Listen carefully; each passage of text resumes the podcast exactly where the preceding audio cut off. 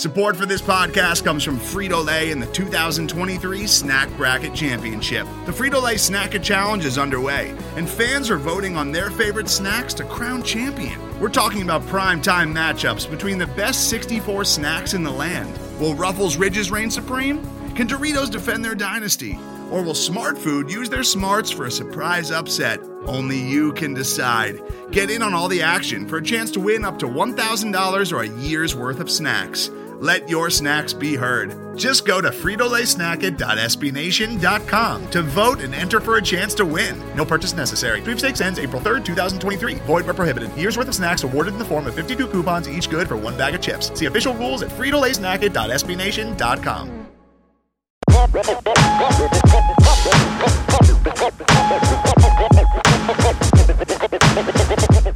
Hey, this is Power Card, aka Project Pat, and you're listening to the Baltimore Beatdown Podcast, the best Ravens podcast on the planet.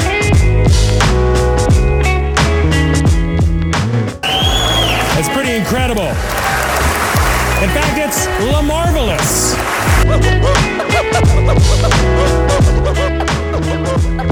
Thank you guys. All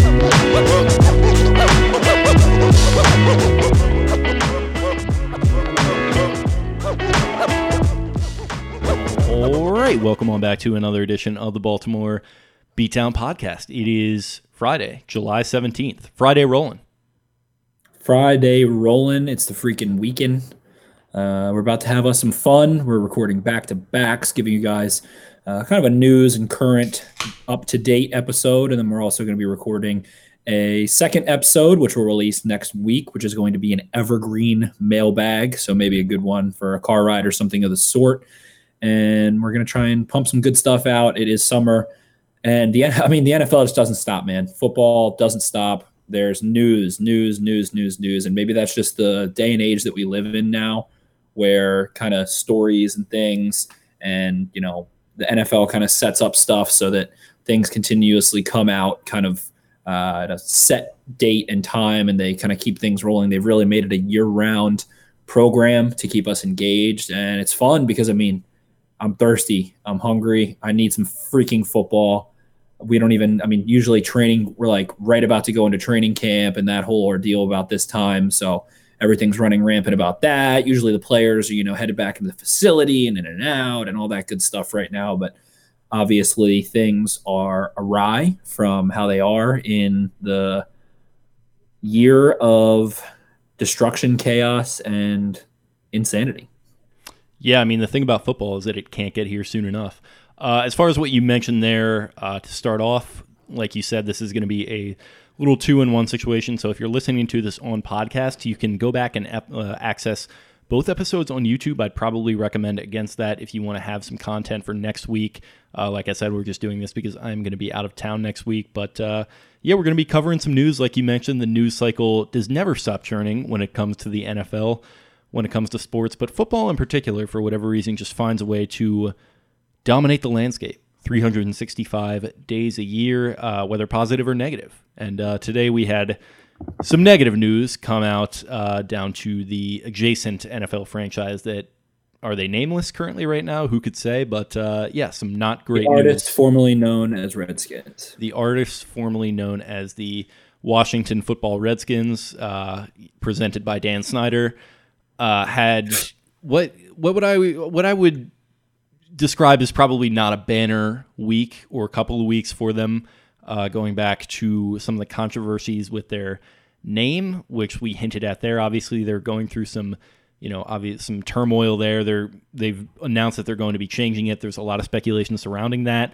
But in the midst of all that sort of breaking and kind of opening up and people sort of talking about that, there was some undercurrents about some other stuff that was going to be coming out.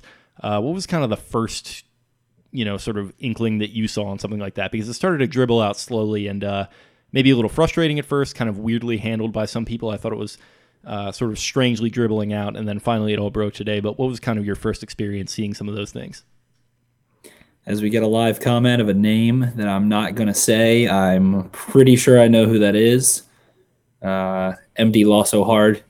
Nice try, but my It's- first no, it's not. It's not him. He he he's MD MD lost so easy. I think even on YouTube. Ah, who else is trying to get us then there? I'm not gonna say it. Yeah, well, I don't know who it actually is, but we're not going to say that either. And anyway, yeah, the first inkling that I got was that there was a rumor floating around that some really bad, ominous stuff was going to come out of the Redskins organization and that it was going to be, I've heard terms like biblical uh, be thrown around and, and some other things. So it started, yeah, a week ago, a week or two ago. And these rumors just swirling about what it is. And from there, it really, you know, turned into like a madhouse of different possibilities and things that uh, were kind of circumventing. And, and, Dan Snyder, obviously, the head of them. And, you know, here we are with Ron Rivera and the, and the Redskins trying to change their name and uh, dropping that. And then that's why we said, obviously, formerly known as the Redskins, the Washington football team. Maybe that's just what they should make their name, the Washington football team. Uh, they got to earn a name back. Yes, exactly. They need to earn it. But yeah, so I just I just heard various sources that something really bad was going to come out of the Redskins organization, the formerly Redskins organization, and uh, it progressed from there. It got, I mean, what ended up coming out is obviously horrendous, uh, damning, damaging, negligent, toxic, many other adjectives to describe just how bad it is. But I mean, there were some crazy, crazy, crazy theories as well that were that were supposed to coincide with it. And uh, I, I kind of, with my tinfoil cap on, which you know always gets the people going, it feels like some entity or buddy or someone named Dan Snyder and his people started trying to kind of uh, inflate the rumors maybe. There was this big inflation of, of it potentially being gambling potentially being drugs potentially being bribing prostitution uh, all kinds of things. And in the end we end up hearing about yet again another football franchise that treats women like shit. And it's p- pitiful. It's you know exactly the horrendous things that you know football doesn't need and i feel like it's you know, everyone says it's ingrained into sports culture and, and football culture specifically, but I think that's a load of crap. I think that that's a way of kind of sugarcoating it and make and trying to normalize it because I know so many people that will punch someone in the face if they disrespect a woman and and take it too far and things like that. So we end up hearing, you know, if there's 15 women, 14 of which anonymous that come forth and uh, kind of press that there has been sexual misconduct, sexual harassment, uh, just being really shitty general people and being sexist and uh, misogynist and all those horrible things. So it really sucks to hear that come out that so many, you know, women who are trying to make a name for themselves and wanted to work in football and all those things end up getting turned off of, of the sport and of the league and all of those things. And uh, you, there's just no place for that shit anymore. And it I'm I'm I'm trying to put this in the right way. So please, you know, let me process and, and say it with a grain of salt. But I love that this story came out. I love that this stuff is getting exposed because I feel like, you know, in the the day and age of social media, people want to criticize it, but now, you know, it comes out. More stuff gets come out. More stuff gets captured on camera. More of these monstrosities and atrocities get brought to light. I feel like because social media kind of gives a platform and allows uh, an ease and transition, it also lets people know like what's not normal, how people, other people are treated, what what goes on elsewhere in the world, and that you know it's not normal what's happening to me. The I'm not I'm saying me, but I mean them that they were not being treated with respect. They weren't being treated with decency, and uh, it's it's. It, I feel like I speak for the vast majority of people, and unfortunately, there's that you know five percent of people that are still just jerks. But we're we're sick and tired of having to hear about these horrible things. I mean, uh, we're we are sons of mothers. We have sisters. We have you know significant others. We have friends. We have all these women in our lives, and and, and you know obviously, and, and it goes into just minorities in general or people that are not in power and and you know, call me what you want, but it's non-white, uh, not non-white men, and they all get treated like shit. And I'm sick and tired of it. I think every pretty much everybody's sick and tired of it. And to be honest, I'm happy that you know our generation is the social media generation because we are able to spread like wildfire what's not right. We're able to have conversations about it. We're able to see other circumstances and other things and, and use logic and conclusions. And of course, that's not everyone, but I feel like it's a strong majority of people.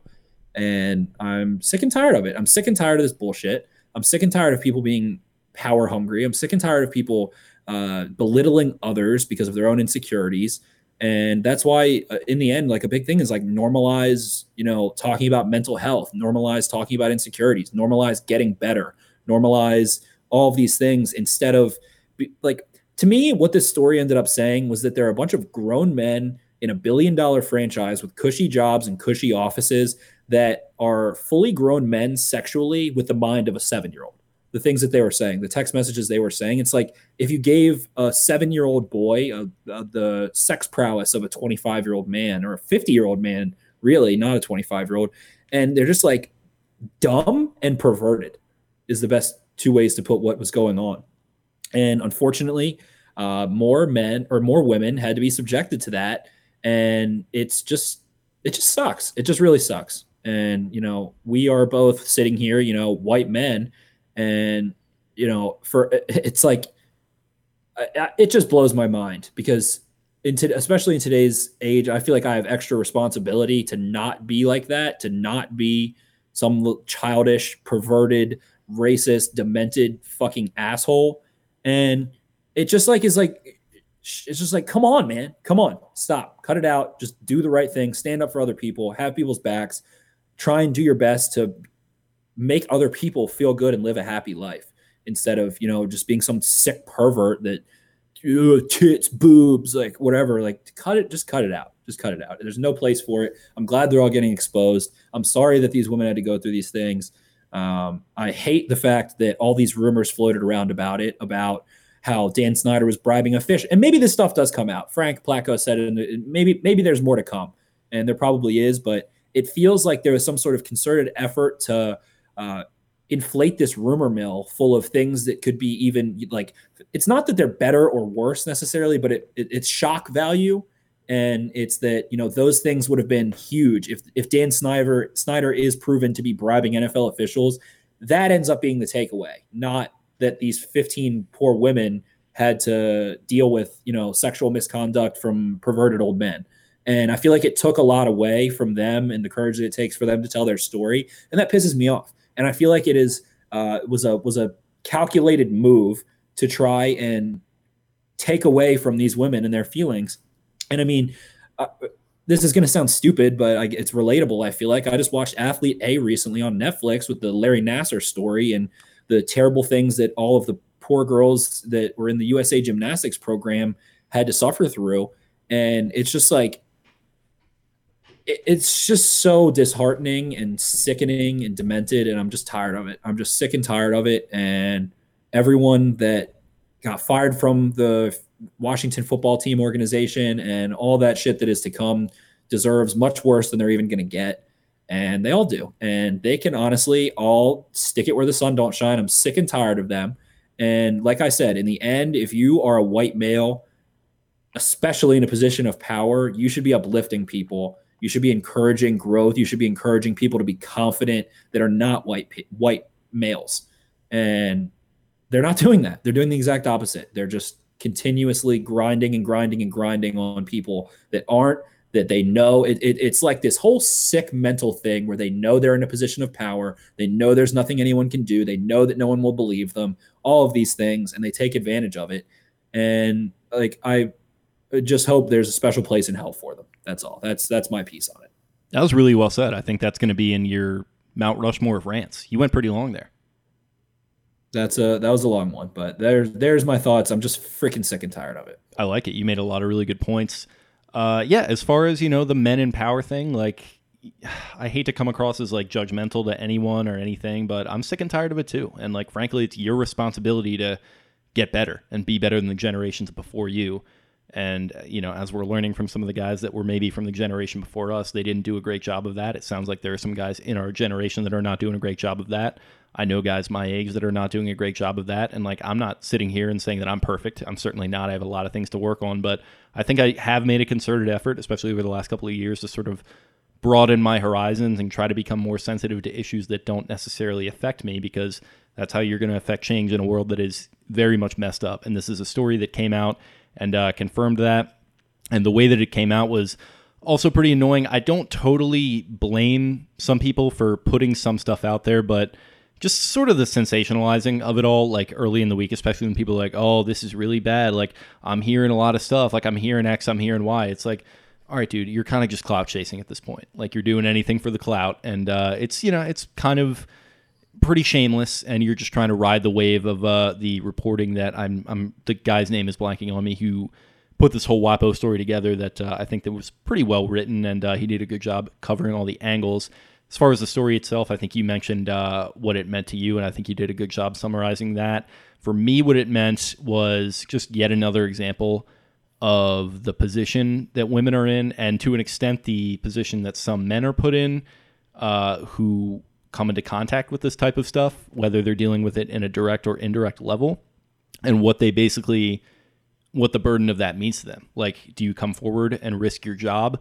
A lot of these people their dream was to work in the NFL, and they get there, and uh, it's not quite what you know it was cracked up to be to them in their mind. In fact, it turns out to be something quite opposite to that, particularly to the women that were affected by this and are still kind of dealing with it in one way or another. And uh, they're just put in a position, man, where they feel like they have no other option than to just sit back and take it. And that's what's especially shitty to me. And that's the, I think, speaks to the culture that Dan Snyder, that little dweeby fuck, has put together there for the past two decades at this point. I think he's on the team for 21 years now. The guy is just a terrible owner. He's toxic. He's diet Donald Sterling, and uh, he has been running a once proud franchise into the ground. And uh, that's not to say that the Redskins are the only organization that has this stuff going on, because I'm sure there's many more. And maybe this was the first. I feel lid. like it's. I feel like to a degree, it's like all of them. Yeah, I, I think that. Yeah, I think this is probably just the first lid in many that are going to blow on this type of thing soon. But uh, of course, it's emblematic that the Redskins, who are one of the most dysfunctional, just you know, bottom barrel franchises, and like we said, we have a lot of respect for a lot of their fans and everything that they've gone through gone through recently. But yeah, it just speaks to terrible culture, terrible leadership. Uh, Dan Snyder, I think, could be forced out hypothetically. I don't know if it's going to happen. Uh, if I had to, you know, put money on one side or the other, I think he's probably going to stick around for at least the near future. But uh, the guy just got completely exposed in this story uh, as pretty much everything we already thought. You know, just bad leader, incompetent, a guy who just has no social ability whatsoever. You know, he's like mocking the guy for being a male cheer- cheerleader, which, like, you know, whatever. Like, maybe that was more of a benign joke or it was taken out of context. But just the fact that he would like make a joke like that, like Dan Snyder strikes me as a guy who like has always wanted wanted to be like one of the guys, but he just has never, you know, done the work to gain the social skills to do so. And uh, you know the fact that he just happened into a ton of money, maybe that helped him in some ways, but it definitely did not help him because uh, money just kind of makes you more of who you are in some ways. And uh, he was who he was before this, which was insecure, incompetent, and uh, not a great leader. And uh, that just made him even more of that uh, as this story trickled out and completely exposed him and the Redskins for some pretty shitty stuff, like you pretty much already hit on there perfectly, more perfectly than I could have. And what going even further and existentially meta whatever you want to call it is like the saddest part of this entire thing and i'm sure many of our listeners are familiar as you know local dmv and baltimore border each other and all that stuff but i mean the redskins ripped seats out of their stadium because they couldn't put fans in the stands and if you don't reach a certain percentage of uh, your games being populated in person, you get blacked out from TV. It's happened to the Jaguars. And somehow the Redskins are still like, I don't have it off the top of my head. It's a quick Google away, but what, like the fifth, third, sixth most valuable franchise? They're like in that ballpark. Like they're a billion dollar franchise. And NFL franchises, it, even the most destitute ones, just print money. Like it's insane. Yes. And the Redskins are the bottom, the shittiest most worthless, poorly run, done everything wrong. I mean, even looking at their players, they sign washed up stars that are clearly deranged who end up like basically being drunks and party animals that get paid way too much for the Redskins. Like they don't value what their players do on the field as much as who they are. And in the end, like it just shows that the morality is forsaken for the revenue. And I just hope that, you know, and there's some people that argue to the death and are pure capitalists and whatever, but like in the end, to me, you can only be that way for so long before you fail if you don't have even a modicum of morality. There's no and, problem. I mean, to me, like, you know, I have no problem with capitalism, but there also, you need to realize the difference between capitalism and greed. And you also need to realize when you are. There's a balance. As, as everything, too much of something is bad. And when you're focusing, when you're focusing more on your bottom line than you are on, you know, the long term, you're focusing on the dimes, not the dollars. Maybe a little bit of an investment in PR. They only had one PR person working there. Maybe an investment. They had, so they had one person to oversee about 240, maybe it was like 229. I can't remember the exact number. Yeah, around uh, staff. One person for 240, while all of this lewd behavior is going on. And I say lewd, and that's downplaying it. All of this perverted behavior is going on, and there, there's one poor soul in charge of that that probably you can't even possibly pay enough to deal with that. And and no wonder all this shit's running rampant. I mean, how do you possibly manage 240 people in this setting? And it's it's just like in the end, it's just so sad because like football has all these horrible stigmas around it, and you know I like to think that it's getting better and being more inclusive and all that shit, but it, there's just stuff like this still, and it's just like how did these douchebags get into this point of power, survive this long, that don't deserve it. And they're that are just shitty people. And it just sucks. But in the end, it got it came to light. You can act like an asshole all you want and think that you're safe, but in today's age, you're not. You're not safe to act like a selfish, greedy pervert. You will be brought to light eventually. And that's what I love about this age, this day and age. And a lot, it's unfortunate. It's very stressful for us. And I'm gonna, we're gonna sound like you know little babies or whatever, but it's stressful having to hear about all this shit all the time. And and we're not. Hey, I want to stop you right there real quick because we're not little babies for the ones that are talking about this and discussing this and trying to have some honest and open discourse. The people that are the babies are the ones that are ignoring that discourse and choosing to keep their heads in the sand and choosing to continue to perpetuate what is quite frankly just bullshit and has been in place forever because the NFL is still ostensibly a boys' club. And, uh, you know, just like a lot of institutions in the United States and pretty much the entire world, that's kind of the way things go. Uh, but like you mentioned, it's not going to be that way forever. And uh, with the age of information, we millennials and the Gen Z, whatever, they get shit on for being stupid or being obsessed with social media or kind of having their heads in the clouds a little bit. This is definitely one thing where those types of people are going to get exposed. And when I tell you it's time to mature a little bit and it's time to maybe kind of look in the mirror and intentionally sort of try to improve yourself. I'm telling you that for your benefit because maybe you're going to look back in 20 years and maybe not see anything on social media, but you're going to see the way the culture has changed and society has changed in that length of time. And you're going to start to regret the way that you decided to build your persona, the way you decided to communicate who you were. I think it's time for people to really look in the mirror and try to make really, you know, effective change to themselves and the nepotism and it doesn't have to be literal nepotism but it's like this regime of of whatever of your your name not your merit i mean i like to think that we're getting better with that but then there's shit like this and it just def- is deflating because you know that those people that act that way get to act that way and and essentially not face consequence because of who they are instead of the merit of their work. And you just know that there are such better people to be in those positions on those teams that would love to, that would be passionate and and maybe they're not perfect, but they're not going to act the way that those people were in the Redskins organization, but they deserve a shot and they're not getting it. And to me, that trickles all the way down to the fact that the NFL has been 70% black players for so long for so long since the late 80s, early 90s, it's been above 50%. And how many black coaches are there? How many black executives are there? How many scouts are black? How many GMs are black?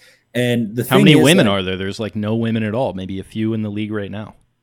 Absolutely. And to me, and to me, it's just insane because like we're in this age now, football wise, of PFF and analytics and you know all these different companies and all that's being mainstay. But like, if you're an NFL player you get a, scouting report every week that is detailed analytics. This team uses 11 personnel this percentage of the time. We're going to get into Warren. We're about to talk about Warren Sharp in this episode and all that stuff.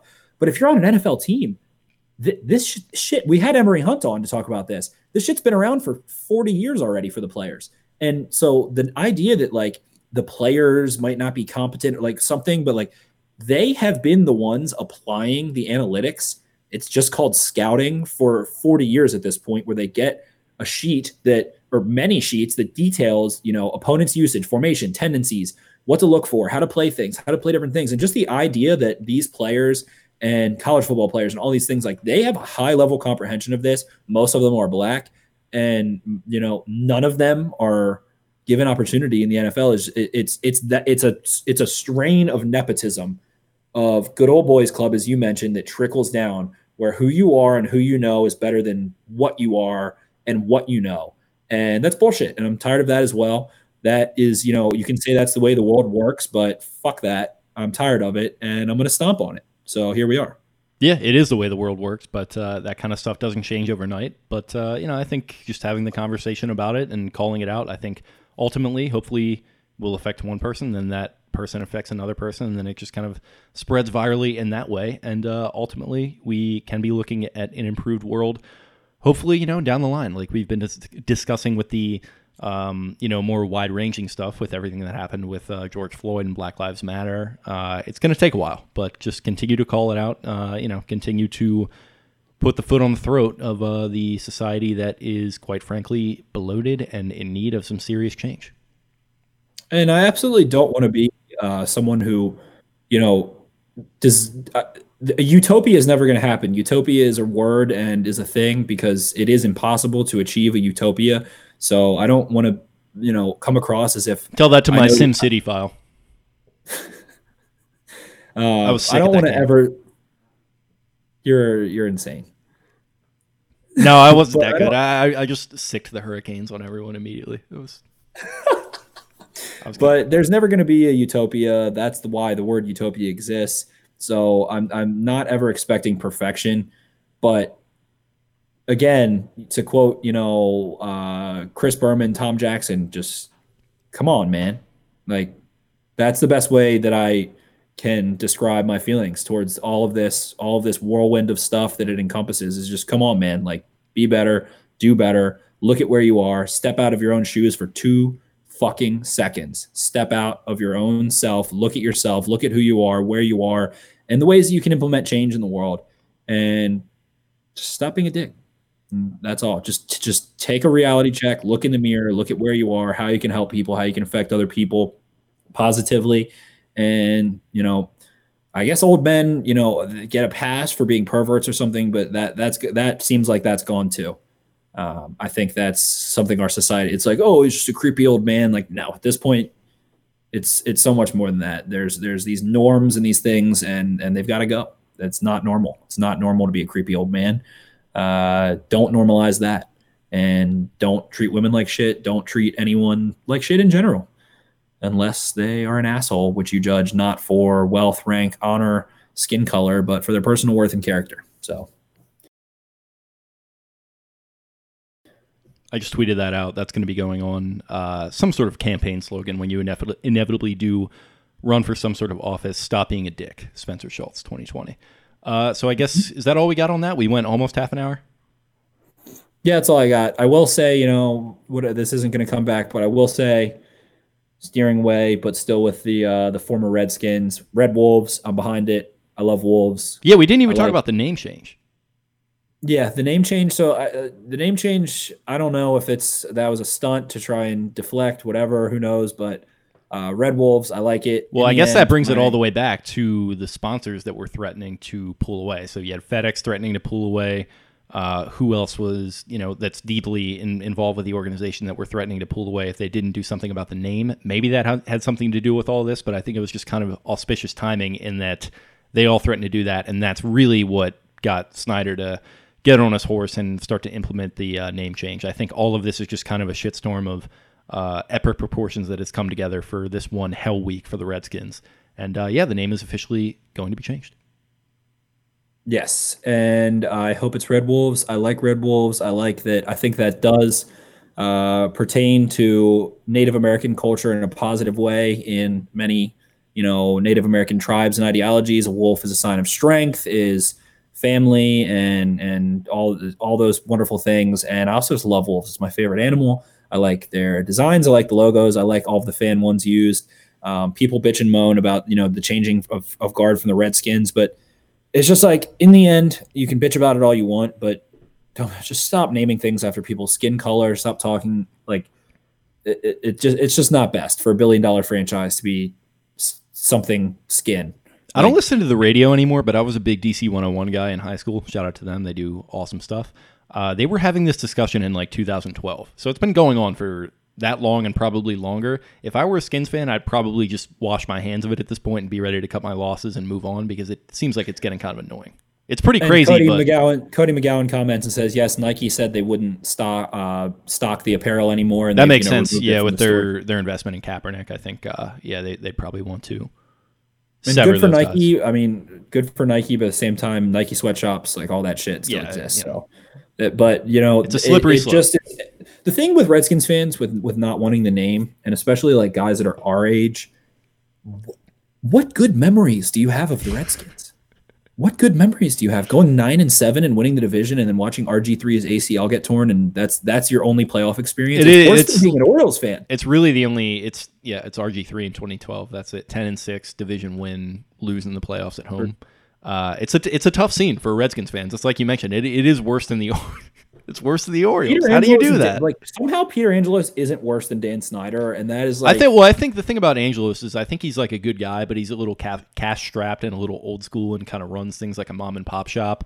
Uh, hopefully, his sons are going to be a little bit better Yeah. than that. I guess we'll see. Dan Snyder to me just seems like, like I mentioned, he just seems like the dude who just had the rich parents and like just wanted to be friends with everyone, and he just never learned the social skills. I just I get a really bad vibe from Dan Snyder. I had a, a buddy who uh, he actually attended a birthday party for Dan, one of Dan Snyder's sons' fifth birthday party. Uh, I think he was like a family friend of a friend or something, whatever. And, and he said he goes to Dan Snyder's, you know, estate, whatever you want to call it, and it's this beautiful, huge house, backyard. And he was a Redskins fan, so he was like super excited to like maybe meet Dan Snyder. This was this was years ago, and was super excited. And he told me that uh, the party went on and it was beautiful catered. There's all kinds of, you know, really cool stuff for a little kid birthday party. And um, he doesn't see Dan Snyder anywhere. So it's like, oh, that's, that's, you know, weird. Where's, where's Dan Snyder? It's his son's birthday. He said, Dan Snyder, you hear,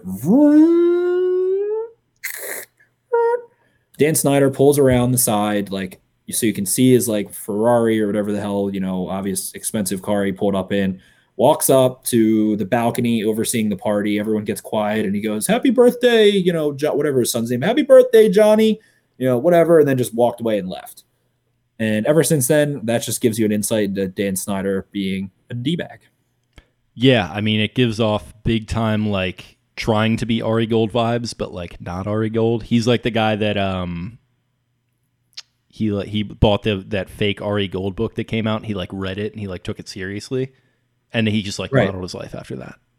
Yes, he he is a poor man's loser version of Ari Gold. Yes, I agree. Maybe a more modern reference. He's like trying to be Bobby Axe, but like he's just not. He doesn't have the social skills. Like he just doesn't have them. Some people are like that. I know a few of them. He's like he's like the uh the secretary of tr- the treasury in what what is that guy's position in uh billions? Who? Bobby um, Axelrod's buddy who's like super short, the the guy that Spiro or not Spiros, uh he is like Spiros, in some ways, probably. kind of, but he he's the guy who's like the secretary of the treasury that Bobby Oxrod's boys with. Oh, I know who you're talking. Yeah, I forget the guy's Yes. name. He Um, reminds me of that guy. That's who Dan Snyder is. That's actually a good one. Uh, yeah, the dude that's like five foot four and like he loses No, in not poker. Wags, not Wags. Yeah, no, not Wags. It's his. Uh, it's like Wags his right. He's a dude that like owns the one of the other firms. Um, and then he beca- he gets a position within the government. I forget his name. in the treasury. Yeah. Yeah. Okay. Yeah, he owned one of the guy. firms. What is that? That's? Dan Snyder for me though. That's gonna kill me. Um, yeah, Anyway, they're like Red Wolves. Red Wolves. I love it, and I think that's cool. I think that it, it kind of is like a nod to Native American history. I think you can keep the R, hail to the Red Wolves instead of Redskins. Uh, I think that they should keep an R if possible, and I think it's kind of a nod that like we used to, you know, like it it, it keeps the Native American culture kind of vibe without being offensive. How about the That's like- Washington? How about the Washington overpriced cups of coffee? Am I right? How about the wa- How about the Washington uh, too much traffic on 495? Am I right? Oh, bazinga! How about the Washington overpriced rounds of golf at uh, shitty courses? That's actually not true. They they've got some nice tracks down there. But uh, yeah, I get okay. Is that all we got on the name? That's all we got on the name. Okay, moving on. We had the Madden ratings come out. Always a fun topic for people. I usually don't really care that much. Uh, Ravens kind of, you know, you don't see this much outrage surrounding them over the last couple of years, but now that they are very heavily within the bloodstream of NFL fans as uh, one of the teams on the rise, or you know, potentially just one of the top. They're a cash cow right now for the NFL. Oh yeah, they definitely are. So very marketable. A lot of young stars, a lot of people and players that are going to be featuring heavily in the game. So starting off with the cover boy, you got Lamar Jackson, third best quarterback in the game at a 94. He had like I think a 96 speed and acceleration, a very high awareness as well. You had Marlon Humphrey as the sixth best cornerback at 89. That turned some heads. Earl Thomas as the 10th best safety at 88. I didn't really have too many issues with any of those. Uh, any of these other ones catch your eye? I really like Mark Ingram's ratings. Um, he was kind of pretty upset. low, right? He was an 86, and I think people get like caught up in the overall. But as someone who plays the living shit out of Madden every year, like he had a nine, I think he had a 92 juke, and 88 break tackle, like a 92 juke. He, that's like eight points higher than he had last year or something. Like he's going to be able to shake, and he's never going to be a burner. But I thought that was really good. I'm interested to see what Pat Ricard is. I think fullback ratings and kicker ratings are always like, like the. I tried to, uh, yeah. I actually tried to look him up today on their little player ratings thing that they have on their website, but it didn't um, bring anything like up. Kyle Juszczyk should be like a 97. yeah, I typed in I typed in fullback and it didn't bring anything up. Like the, they then Tucker is an 87, but he's always the highest rated kicker, which it just doesn't make sense. Which is just like one of those lazy little things about Madden where they have something in in place that should be fit. Like Justin Tucker should be a 99 and have a 99 gold chain and be in their little 99 announcement shit because he's the greatest kicker of all time. He is a perfect kicker. I, yeah, I saw a PFF Moo tweeting about that a little bit. He's like an 86 or whatever. The problem with kickers, I feel like in Madden, is that they're just completely reversed to what the issues are in real life. So in Madden, a lot of them have issues with power and getting the ball even to the goalpost. I feel like in real life, it's sort of the other way where a lot of these guys have legs, but they just have no accuracy. Right. And like they can they'll drive it over the upright but miss the post. Like they miss not short but wide. And I agree with that. They should also have like a variation of kick ratings where it's like like long accuracy, short accuracy, the same way they have it for quarterbacks, I think. But anyway, yeah, Tucker should be a 99. He's an 87. He's still the highest rated kicker, but just lazy on their part to not change the ratings so that he's a 99 instead of an 87. Like, what, what do you want? Is speed to be a 90 to make him a 99? That doesn't make any sense. That's stupid. And the same thing applies with fullbacks. Calais Campbell's a 95. Um, PFF has him as like one of the top 50 players in football. He was their run defender of the year last year. So he's definitely going to be a force on the inside. Uh, I think Patrick Queen's like a 72 or something.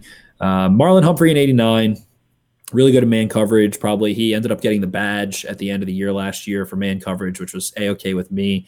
Uh, you see like Richard Sherman above him and Jaire Alexander. Was kind of stupid. And then Garnett tells us Peters play recognition. Yeah, Peters was a snub. All like five Ravens tweeted like, "What the hell?" I remember Lamar Jackson saying his least favorite favorite person to throw at is Marcus Peters. Apparently, he picks the shit out of Lamar in practice. He's also probably just a Um, little shit talker. Like no matter what happens, like we all have this guy in like any sport that you play. It's just like no matter what happens, the dude is just always jawing in, in your ear. Whether he's trying to be like a coach on the field or he's like actually like talking mess. It's like let's let's calm down a little bit, dude. It's practice. Uh, That's definitely Peters. Right. And he should just have like Marcus Peters has the best ball skills of any corner. So his jumping, his catching, his uh, spectacular catch, like all that stuff should be super high. Tackling can be low. That's fine. His speed doesn't have to be super high, but it should still be like an 88 or better. Um, his zone and man should be high, all that stuff. So we'll see. But the thing is, like, I don't get mad about these. The best way to put it is that Hollywood Brown to end last year was an 80 and that's because his awareness is low. A lot of these ratings are tied to awareness, and if you know that if you're playing, that doesn't really affect you as much. Like if you're simulating a franchise, I get it, but Hollywood was an 80, but he had a 97 speed. He had a good release rating. He had a good deep route running rating. So I would throw him fades and I would score a lot of touchdowns because if you're play press and you don't have a fast corner, he's just going to run by them. And I just tap, you know, X and Hollywood Brown scores touchdown. I've done that a thousand times in the last Madden. I would take him over most receivers that were in 85 because of those ratings, those specific ratings and the way that I use them. Um, so I think, you know, it doesn't matter. Plus, they end up updating the rosters every single week. So they kind of do these initial ratings based on kind of like legacy a little bit almost and consistency over time and and someone being dominant for like three four years they're going to be in the 90s versus like they basically said uh, andre weed garden whatever his name Weingarten. is yeah he tweeted and was like yeah minkah fitzpatrick and tj watt are you know high 80s because they haven't really been like doing it for a long time. TJ Watt, I kind of disagree with. He feel like he should be like a 95, but you know, I, I I get it. And let's say TJ Watt starts out the first four games as five sacks, he'll probably be like a 93. So they adjust that shit. Um, it's not the end of the world. And I love that they adjust it. They update it all the time. I love when they do updates. I love when someone has a huge game and then they get like a three point boost in Madden. I think that's really cool. They've been doing that for a long time. They were the first game to do that of the sports franchises and I like it. So, you know, you're complaining about it now, but it's not going to matter midway through the season. And sometimes they still have guys that are kind of lacking behind and whatever, and they're not perfect, but you know, whatever. It seems like they put a lot of effort into it. And and what Andre was saying about like Baker Mayfield's throwing velocity in games is what's contributing, and they have that all all fine tuned and all this stuff. So. Uh, I think they put a lot more time and effort into it than we realize, and I like playing Madden. And I also will say that I'll stand up for Madden because everyone's like, "Oh, it's the same game every year." I don't I don't think that's true. So I've had my I've had my well documented issues with him. I think that is only in reference to franchise mode, which I am 100% on board with. The gameplay to me is fine. Like there- there's nothing terrible about it. They've just just done nothing significant with franchise in pretty much a decade. Right. And it's I mean, I and I usually play online for a long time and then around this time of the year I start playing franchise. You're a big online guy. Uh, yes, I do that mainly until kind of like three months before the next Madden comes out, and then I like to because I, like to draft the new players and I like to do the draft classes you can download from the community file and all that stuff. So I enjoy doing that very much so, and yeah, the game could use a lot of tweaking, different options. There should just be more custom ability.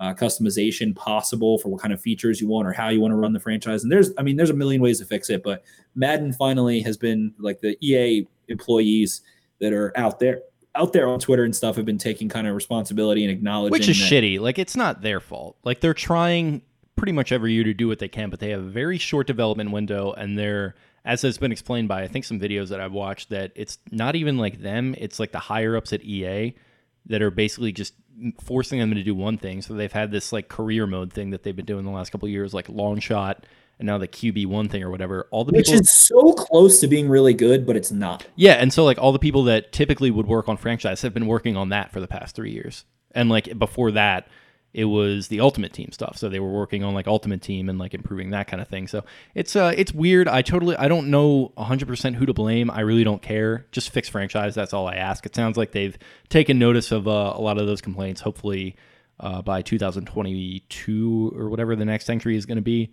Uh, it's going to be, you know, better, but uh, you know, I'm, I don't have my hopes up. But it's also, I don't want to go too crazy. Like it's just a game. I'm probably, I'm definitely going to buy it this year because of the cover. Probably just going to keep buying it every year. It's not a huge deal. Just you know, fix franchise. That's all I ask. Yeah, and I will say too, like they added the superstar badges and that whole thing last year. Yeah, that's fun. and that's that's, that was stuff. that was always kind of a gripe for me because I want more style things that are relative to superstar players, and they did that. So I'm like like the jukebox and spins, like all that stuff. I love. I think that's really cool. There's a That lot of yeah. I mean, like if you look at like some of the other like sports games, their career modes, like 2Ks, oh, people even complain about that at this point, but that even in its current iteration blows Madden out of the water. I'm currently playing uh, Formula One 2020. Sick, sick game. Really well done. Probably the best sports game I've played in a while. Just been getting into Formula One the last couple months because of that Netflix series, uh, F1 Drive to Survive. Check it out if you have not. It's an amazing, probably the best sports documentary in that hard knock style that I've maybe ever seen, at least in a while. Uh, so F1 2020 is an awesome sports game. So I think if they kind of look at games like that, and then hopefully this new uh, PGA Tour 2K21 is going to be good, uh, and you know, just kind of balance the game out a little bit. Make it feel like the franchise is getting some attention. That QB one thing is getting some attention. Maybe combine those two if you have to, and uh, you know, keep giving the online players some love too because they're making a lot of money. Yeah, online's had some serious problems. Like, I don't know what it's been. They've just ignored it for like at least two years. That you can't see your like world ranking anymore, and you haven't been able to see the ranking or the record of your opponent that you just played but you have the option to do it. You click it and nothing comes up. And it's just like a little compartment inside the game, just a tiny little thing that probably takes more to fix than I would realize. I'm not a developer, but it's hard. Um, I'm sure, but that there's just these little nuggets everywhere that are just like tiny little things that piss you off. And I mean, I or my mother, as I was growing up, have spent now. I've I've been playing since like 2004 and I've bought every single one, or my mom did until I was, you know, like. Shout out to you not doing chores. I never got an allowance for chores. That was not. I just had to do my chores. Not not a thing for me. But um, yeah, that's a lot of money spent. And I remember the first time I bought my own, and it was a great feeling. That was one of the first things I bought when I finally got a job when I was like 17. But spent a lot of money on it, and I think there's a very strong, faithful following as there are with many games and especially someone like me. I, i'm i don't care. I'll buy it every year. I will buy it every year. I'll probably do that for at least another 10 years. I blindly follow them. I love their game. I, I just love it. And one of the reasons i like football so much one of the core reasons i like football so much is because of that game. So i see one end of it and like you said they have a short window to do major things that you know they can't but yeah that's improve. part of the part of the reason you know our society is going the direction is going is people just blindly follow you know it's kind of a little bit of a sheep right now man. It's fucking crazy man. You should smoke some dmt Jimmy, see if you can pull up the uh, effect of dmt on uh, you know sheeple out here that are just blindly following society. Joe rogan. Shout out shout yeah shout, shout out to our uh, our 15 minute discussion on joe rogan and that got some love on reddit the other day really yeah somebody was like uh, i think somebody posted like asking for like best Ravens podcast, and like it uh, it listed I think like the official ones that they have on the Ravens site, and then the guy had us on there, and he's like. Yeah, it's really good. It's definitely like the 18 to 35, like, you know, bro, like white guy thing. Definitely influenced a little bit by Pardon My Take. Uh, it can get a little stale. They had like a 15 minute discussion on Joe Rogan the other day, and I was like, you know what? I can probably pretty much wholeheartedly endorse all of what you just said, positive and negative. Yeah, that's fine. That's fine. We ramble but we like rambling. And thank sure you guys do. for sticking with us. We appreciate it. Uh, I guess that's all we got on Madden. That's all we got on Madden. Okay, moving on. The franchise tag deadline has come and gone. Dak Prescott going to play on the tag. Chris Jones not going to play on the tag. Matthew Judon going to play on the tag. What are our thoughts? Do we have any holdouts? AJ Green. AJ Green. I is think he, he's the only the holdout, tag? and no one has talked about it, and no one cares. Is he even on? Damn, I didn't even know he was on it. 17 million and i think he hasn't signed it still i might be wrong i don't think he signed his i think uh, i think they were honestly thinking about moving on from then burrow was like eh, let's let's talk a minute here whoa pump the rakes give me the most underrated oh i'm trying to start a, a, career here hey i gotta throw some touchdowns he's gonna lock aj green in the locker room and turn around and be like now you now you can't leave shout out to bronxdale Uh, but yeah, so I, I, feel like there's no major holdout though. I feel like last couple years there's been crazy holdouts that are like these entire things. I guess is Ngakoue? Did Ngakoue sign? That's a whole thing. No, he did not sign. There have been discussions yeah, with other teams. Jacksonville is in no hurry to move him. It's that is just an absolute like shit. They're show. saying they want to now. Now the report is like that they want a third rounder, and I think Ngakoue is slightly overrated, but I think he also mm, plays on a shitty team and might not be as fully committed to that team. Pure, pure year. pass rusher. I feel like if he goes somewhere with a good front seven, he could really eat. But uh, yeah, he has he has a good. Uh, he had a lot of run stops too. He's he's a good player, but I think he's a little tiny, blown out of proportion. Like, I think Ravens fans, you're probably seeing that a lot from too with the Terps connection. But uh, yeah, you know, good player. That's yeah, local the local bias there a little bit. But yeah, and then the rumor is that a Pro Bowl player was offered. Uh, I think Big Cat Country, the SB Nation page of the Jacksonville Jaguars said that they thought it was Judon. Another one said they thought it was Trubisky. Uh, they said there was a player, a Pro sick. Bowl player who wasn't a scheme fit. A Pro Bowl player, Mitch Trubisky on the block. That's the first thing I thought of. That it, it's hilarious. It's there's a picture of him with Patrick Mahomes and Deshaun Watson, like the three quarterbacks of that draft class. I kind of I kind of feel bad for Bears fans at that point because it's like, what are you gonna do? Like, I don't know. It- he had a he had a he had a decent year too, and then he got well, got the little Pro Bowl nod, and then just was holy crap bad. yeah, it was year. it was the thing where he had that year, and like the tape guys were just like still like, hey, this guy still kind of sucks, and then I don't know. I kind of was kind of rooting for him a little bit in that sense because I kind of don't like it when people. I guess they're not rooting for him to fail necessarily, but it sort of gets a little bit nasty at certain points. And I was like, ah, you know, I, you know, kind of hope this guy seems like a good guy. Hope he's able to parlay this into a real career. To this point, has not been able to do so. has not been able to do so. Uh, but yeah, so Ngakoue, AJ Green. But long story short, bringing it back to the Ravens, 40, 50 minutes into the podcast, Matthew Judon is going to play on the franchise tag. Uh, I mean, I made some posts on the Instagram and, and on Twitter as well because I just saw a lot of really, I mean, Judon was like cussing people out kind of on social media at one point and getting pissed, but like rightfully so. I don't know what everyone shit talks him about so much. I basically d- did a full breakdown of my thoughts on Judon, and it is. I think all that specifically came from him tweeting at Honey Badger, like how's the real estate looking in Kansas City, asking for a friend, getting a little Yeah. cute, and then he followed it up and he was like asking for a friend. It's like, all right, dude, like if you're gonna troll, just troll. Like you don't have to like do all this stuff. And then he allowed that to kind of get to him a little bit. And to his credit, I think he that was something that he had been known for a he little did bit. kind of dig his own grave. On He had been known for a little bit in his first couple of years, or at least more recently when the contract talks had come up, and we had both given him a lot of credit for turning that around, being pretty, you know, quiet and just kind of going about his business the last year or so. Came to a head a little bit with all the fans kind of talking smack to him. Which, if you're one of those people and you're listening to this, stop talking shit to him. He's just a guy trying to earn a living, whether that's here or somewhere else. Uh, you don't really have any right to do that, so stop. It's just. He's, he's a good player. Like it's just a he wants to life he wants to you know earn some money, whether that's here or elsewhere.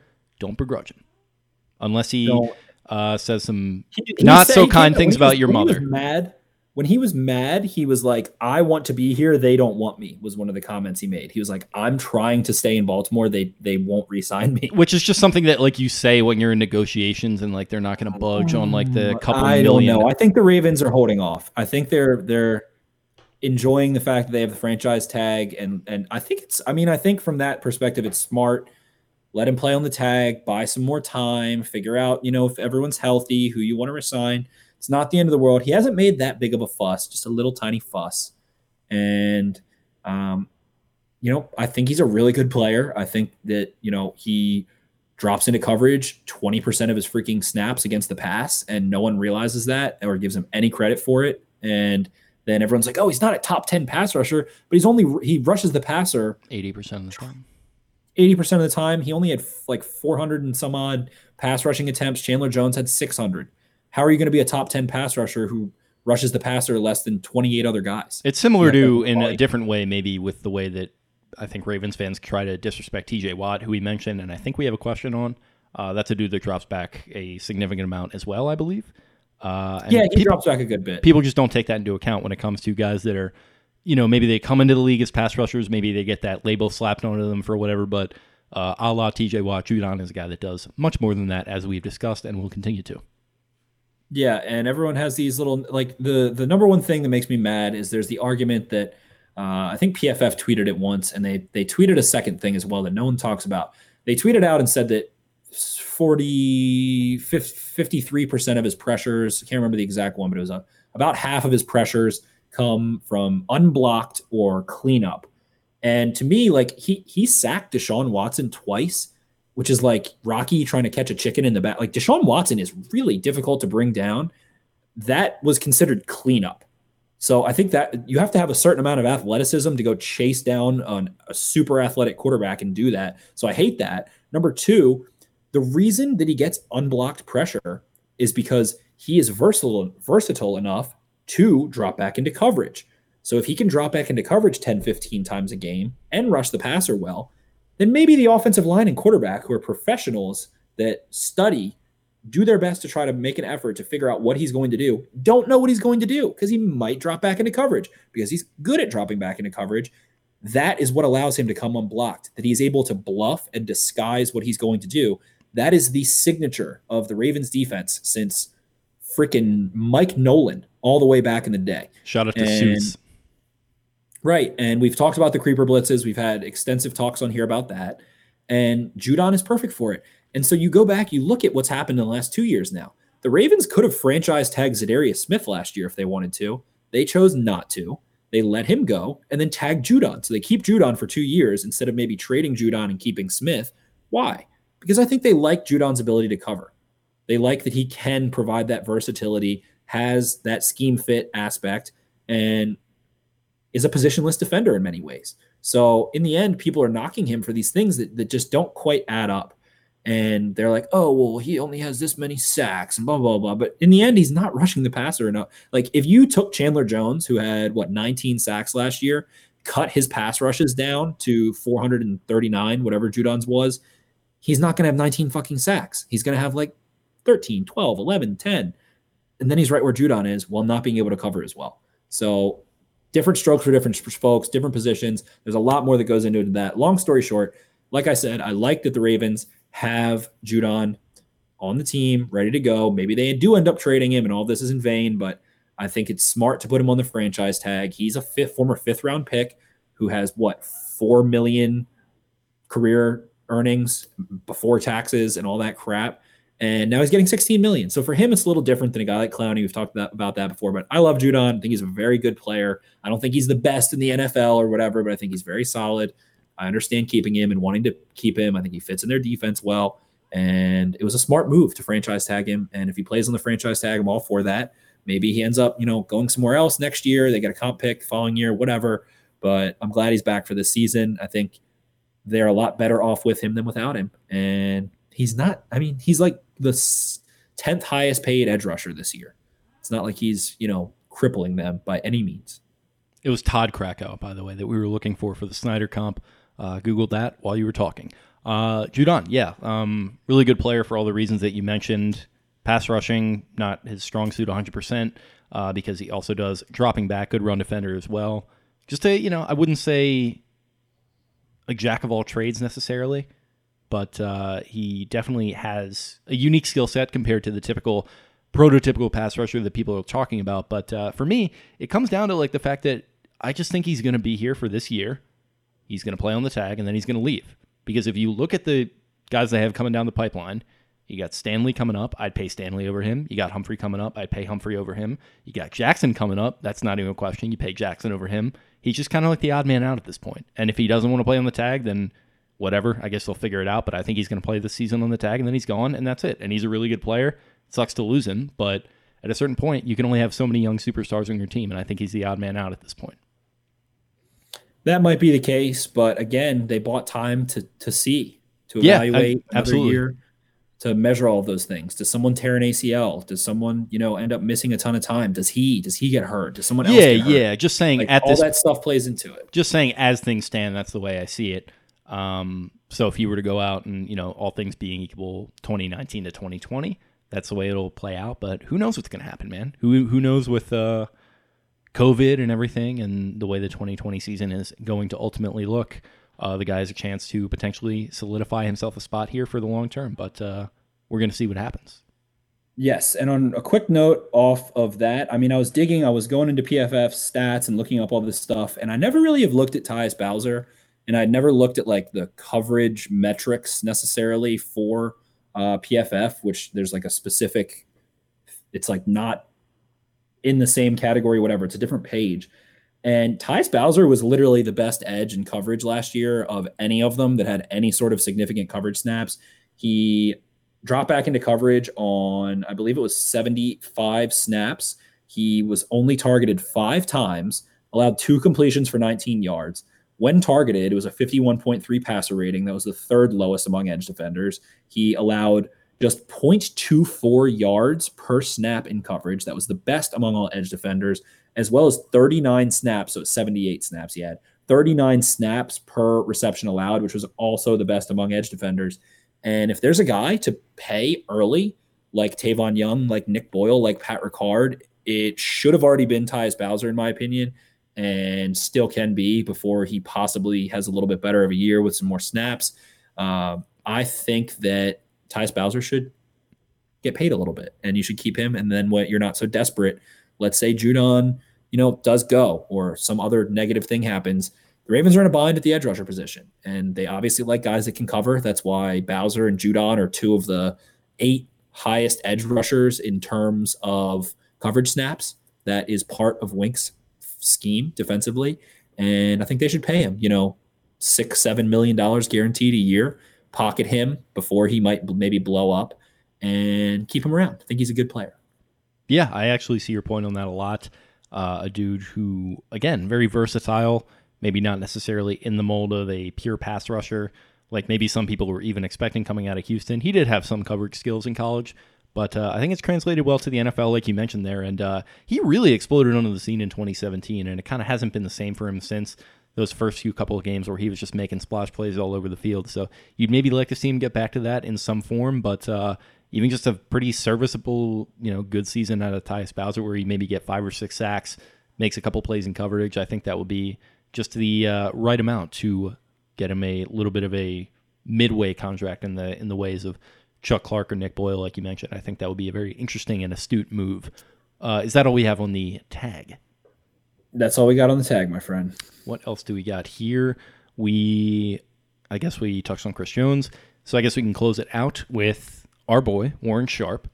He does a guide for the NFL. I don't know how long preview, he's been preview preview guide of the of the NFL. I don't know how long he's been doing it. I got my first one last year in 2019. Really great resource. I read the Ravens chapter last year and then tried to get as many teams as, teams in as I could, but it's pretty long and in depth. So for the purposes of this year, we're just going to be focusing on the Ravens. A couple takeaways from it. It's a very interesting format, well presented, a lot of numbers thrown around. You know, a lot of cool terminology. Warren is one of the absolute best in the business when it comes to the analytics side of things. And uh, yeah, well, we're just you know a couple of your takeaways from reading the I believe nine or ten pages of the Ravens chapter of Warren Sharp's preview. My first takeaway is that he is paid to consult for the Ravens, and he won't admit it. Yeah, no, we and we've been throwing so that around. Obvious now. Yeah. Oh yeah. It's it's so obvious now. Uh, they obviously weigh analytics so heavily, which is smart. And Warren, the way Warren speaks about them is like a father speaking about a proud a, a, kid who just went three for four with a double, a home run, and a single, and five RBIs in a high school baseball game. Like Warren Sharp loves the Ravens. Um, his key takeaways are essentially that uh, they need to be able to capitalize off of per, offensively. It was that they need to be able to capitalize off of defensive personnel uh, more consistently, and that they didn't do that against the Titans. And the Ravens, I believe, uh, ran the ball 53% of the time against six man or when six DBs were on the, excuse me, six man boxes. So a light box uh, when there's just six DBs up in, in, or six defensive players up inside the hashes. Uh, and they average 7.2 yards per carry with like a 55% success rate. Then against the Titans, I have it in front of me somewhere. Uh, they basically didn't do that. It was they ran the ball 28% of the time in those situations. The Titans exclusively played the Ravens that way, almost more than really any other team had.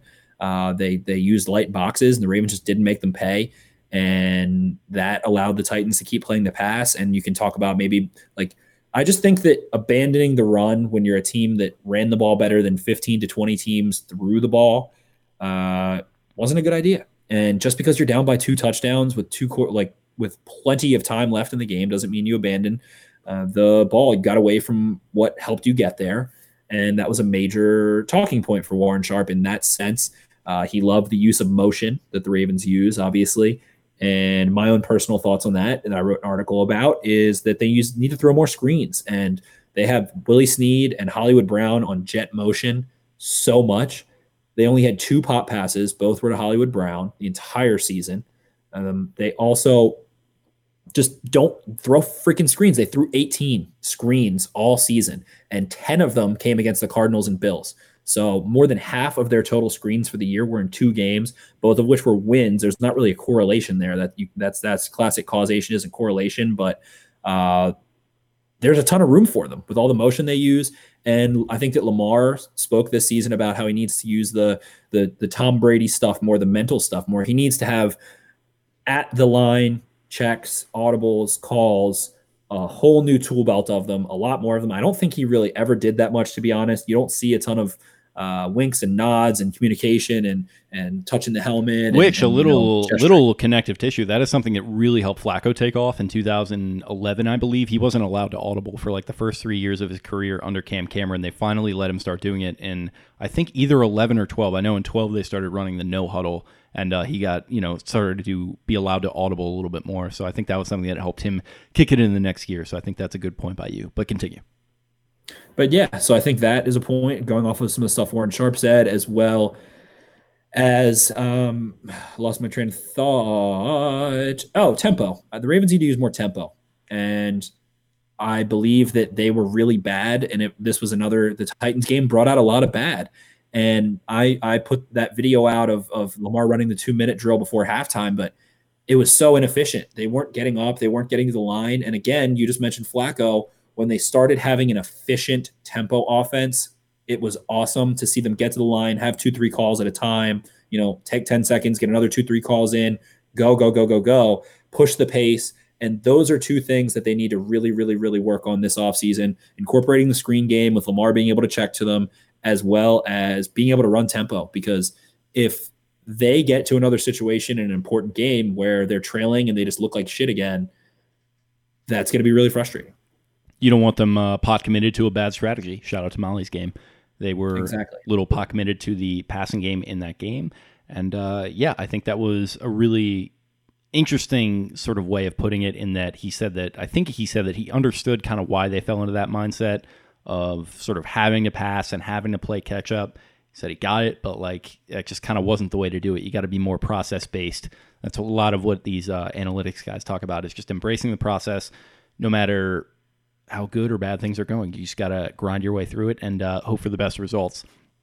Didn't work out for that game, obviously, but uh, I think just more of that in 2020 is going to be why the Ravens are continuing to be at the cutting edge of the analytics department. For me, I was taking a look specifically at the, I think I was tweeting about this, uh, the first half leads. So I think he has yes. a stat in there since 2010 teams with the halftime lead, they go on to win more often than teams who win the turnover battle, which actually blew my mind. And They're I, both around 78%, 78% of the time. And it was slightly uh, more for the halftime leads. The team who wins a turnover battle and the team who is leading at halftime wins. Yeah. And I think the Ravens only trailed at halftime against and won against the 49ers and the Steelers last year. Yeah, exactly. So I think that was kind of my main takeaway from it is just kind of that mentality of going out and like this is kind of a cliche that even goes back to like my high school soccer team. Like my coach would always say like dominate the first five ten minutes. And like we would sort of joke about that. Like it just sounds like a coach cliche. But uh, just sort of getting out there and imposing your will a little bit. And maybe this is a thing that even goes against analytics and that it kind of seems like a momentum argument or something like that. But i mean the numbers seem to bear out that if you dominate in the first half you go on to win the game. And that's definitely the defense getting turnovers in the first half are probably help to demoralize, help to, you know, get the lead up for the Ravens early on, as do the you know, the offense, like you mentioned, running the ball. I think when they had dominant running games, they would walk out with the lead in the first half more often than not. So just kind of continuing to do what you do and dominate in the first half. I think you're talking about a head coaching gig for at least one of these two coordinators in 2021. For sure. It would be tough to see the whole coaching staff back again if the Ravens do win somewhere around 11 and a half games, which is what Warren Sharp has them at. Uh, his other thoughts are that the Ravens are going to score fewer touchdowns, but they also are going to play against a less quality defense as a whole in 2020 than they would did in 2019. Um, they they faced a little tougher competition in his mind last year defensively. He wants them to target Marquise Brown. He says proceed with caution towards Mark Ingram in terms of fantasy. Uh, then defensively, he just loved the blitzing, love, love, love, love, love the blitzing.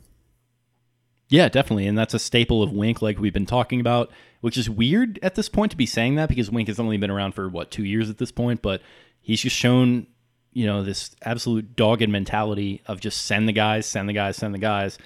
Even, and I would say, especially in the crunch time moments, like, you know, they win that game in 2018 by sending everyone uh, and getting to Baker Mayfield.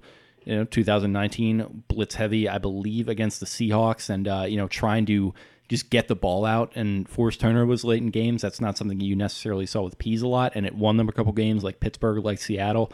So uh, yeah, the defense is very impressive, not only just in blitzing, but I think overall aggression going for that ball. I think Humphrey specifically deserves a little bit of a gold star for doing that peanut punch and trying to get that ball out. I think uh, just having a nose for the ball and uh, blitzing a whole lot is uh, a very impressive aspect of the defense. So I'm glad he picked up on that. Absolutely. And when you go ahead and look at his advanced passing table in terms of Lamar Jackson, uh, you see some really good stuff that 10% of Lamar Jackson's passes were for 20 plus yards which was higher than the NFL average at 8.9%. He had 46 pat completions of 20 or more yards, which was higher than the NFL average of 31. Uh, his 30 plus yard pass percentage was four when the NFL average was 3.6. So again, higher. His average air yards per completion were 6.7 over the average of 6.1 by other NFL passers. So all of those things end up summarizing that Lamar Jackson pushes the ball down the field uh, that vertical passing attack. The Ravens like to use vertical concepts to complement their downhill running game. And that's why I think in the end, again, it go, goes back to those screens. Get the defense moving sideline to sideline a little bit so that you can attack them even more efficiently and effectively down the field, make them cover every blade of grass. And I think those are all things that the Ravens can utilize next year.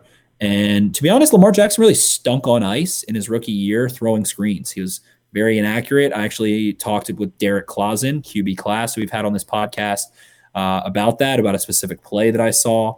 And he basically said he, he he straight up knows more about quarterback mechanics than I do. So that's why I said, "Hey, can you walk me through this?"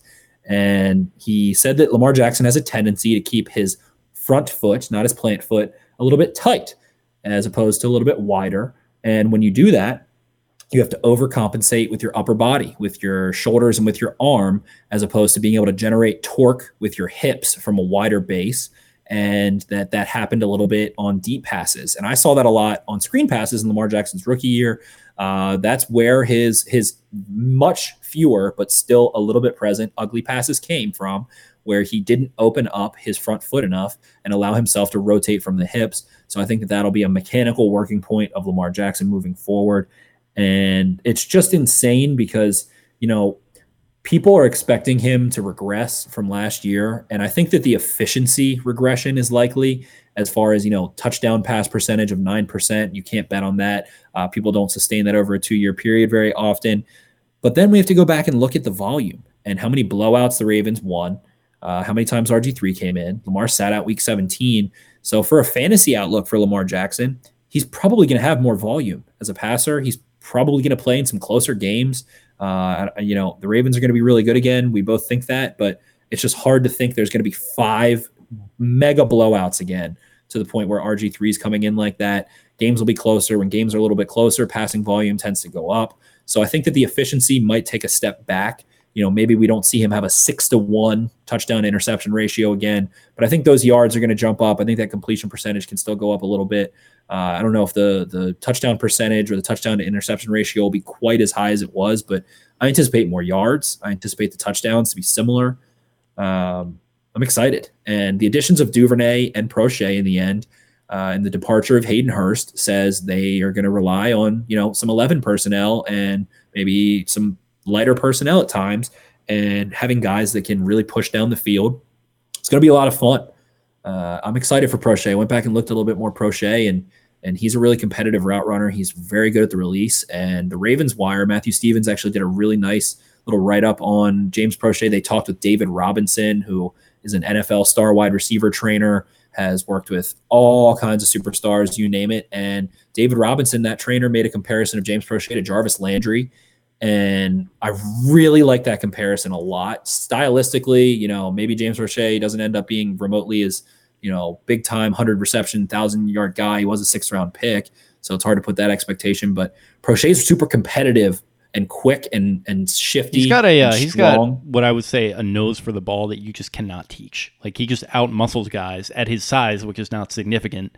And he tracks the ball well. Oh yeah, definitely. He goes up for it. He he'll go down for it sometimes if he has to. He's very creative with his body. So uh, a lot of the traits are there. He's maybe not athletically uh, the most gifted guy, but I don't know. Like you see some some of these late round receivers that you know are just kind of technicians. They're not athletic beasts. Like- Crafty. yeah, like Kelvin Harmon. He just tore his ACL, which sucks, but he had some production down in Washington uh, last season. Um, so you know maybe something like that. You know, a couple hundred yards, maybe a touchdown from Proche this year. It's, it's not going to be a first. You know, Proche is not going to, you know, it's going to be Hollywood. It's going to be Mark Andrews. It's going to be Snead still. There's Duvernay as well. We love Duvernay, but Proche is very, I, I just like that Jarvis Landry comparison. I like the release. I like the slot ability. I like the physicality. They don't have high top speed. They're not going to run away from you necessarily. They can just a little bit, but they're not just going to blow right past you. Um, there's a lot of savvy there. There's hands there. There's there's physicality after the catch there. Uh, blocking, they're tough blockers. I, I like the Jarvis Landry comparison stylistically for sure. And you know the original point is Ravens are going to throw the ball a little bit more.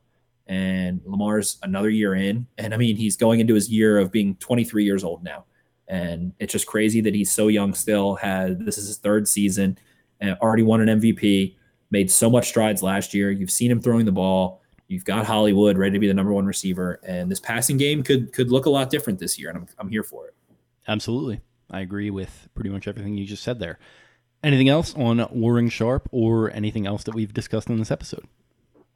Uh, very curious about the linebackers, just generally. I I, I really do kind of wish Josh Bynes was still in that room.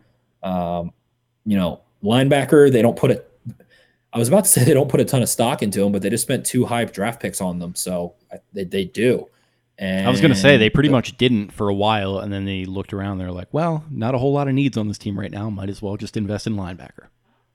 right, and I'm I'm just curious. It's difficult to put a lot of stock into rookies, uh, Especially, the right linebacker now. position. Especially right now with the fact that they're not in the building when they should have been, and uh, training camp's going to be looking a lot different this year.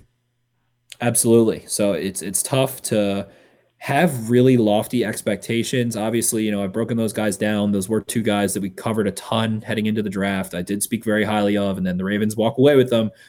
But you just can't count on rookies, especially at certain positions, to have consistency. While the splash plays might be there, and linebacker is that that position for me where it's rare. I mean, you see a Darius Leonard from time to time. CJ Mosley was really good as a rookie. That might have been his best season as a Raven. Um, it's it's just tough. I mean, Devin White was awful at times last year. He turned it on in the second half, and he had some crazy splash plays. Devin White had a play where he completely ran himself out of a uh, run concept. The running back, can't recall he was playing, he chased 60 yards down the field and then stripped him from behind after basically blowing his assignment. So that consistency and processing isn't always there off the bat with rookies. So temper your expectations on them. There's going to be growing pains there. I would be shocked to see them, you know, be guys that grade out from PFF really high because consistency is really big with them and things like that. So, uh, you know, I, I would love to have Josh Bynes because I went back, I charted all these screens, I watched, I basically watched the entire season, every snap again over the last month. Josh Bynes made a lot of fucking plays. He made a lot of really strong plays, especially in trash in the wash, and and ended a lot of plays uh, for the opposing offense. And I, I really wish the Ravens re-signed him just for a little bit more veteran savvy, a little bit more reliability. LJ Fort, same kind of deal, did make a good bit of plays, but uh, just temper expectations on the rookies. That's my my closing piece for this episode. Yeah, I think they might have went upside with Fort as opposed to the dependability of Bynes, which uh, I guess we'll see what happens with that. I mean, Bynes, like you mentioned, definitely a playmaker. That first game that he was with the team against Pittsburgh in Pittsburgh, he picks off Rudolph, really turns the tide of that game and helps them to go on to win it. So uh, yeah, gonna miss Josh Bynes and his veteran presence, and uh, I'm gonna miss you, Bud because I guess we've got to get out of here for at least this first episode that we are going to be recording for July the 17th. Uh, really appreciate you guys listening into this one. For anyone watching on YouTube, we're going to be hanging around for another hour or so doing a mailbag. But uh, yeah, for everyone listening today on July 17th, we're going to have another mailbag episode, which we're about to record uh, for July 24th. So stay tuned for that. Really appreciate you guys listening. Uh, you can follow the show on Twitter at Podcast Beatdown. You can follow me at Jake Louque. That's L O U Q U E. You can follow Spencer at Ravens for Dummies. That's the number four in the middle. And uh, really appreciate you guys. And talk to you in a couple weeks. I'm going to be out of town here uh, for the next week or so, and uh, come back hopefully with a refreshed mindset and some uh, good football news to discuss. Absolutely. Hopefully, everybody's in camp. Uh, one final piece from this episode is that the M, there's a lot riding on the NBA, in my opinion. They had only two players test positive for COVID. Bubble season. In the bubble. And if the NBA and MLB are able to start and get out to a good start, that's so good for the NFL. And that would be great for us. Keep your fingers crossed. You've had a couple NBA players test positive, but uh, yeah, hopefully they're able to get through that and the sport is able to push on. But uh, yeah, either way, we will talk to you guys again very soon. Wear your masks, get football back. See ya. Stay safe, stay healthy, call your parents.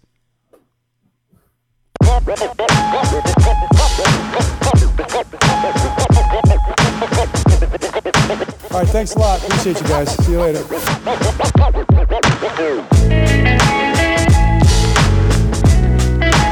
All right, God bless.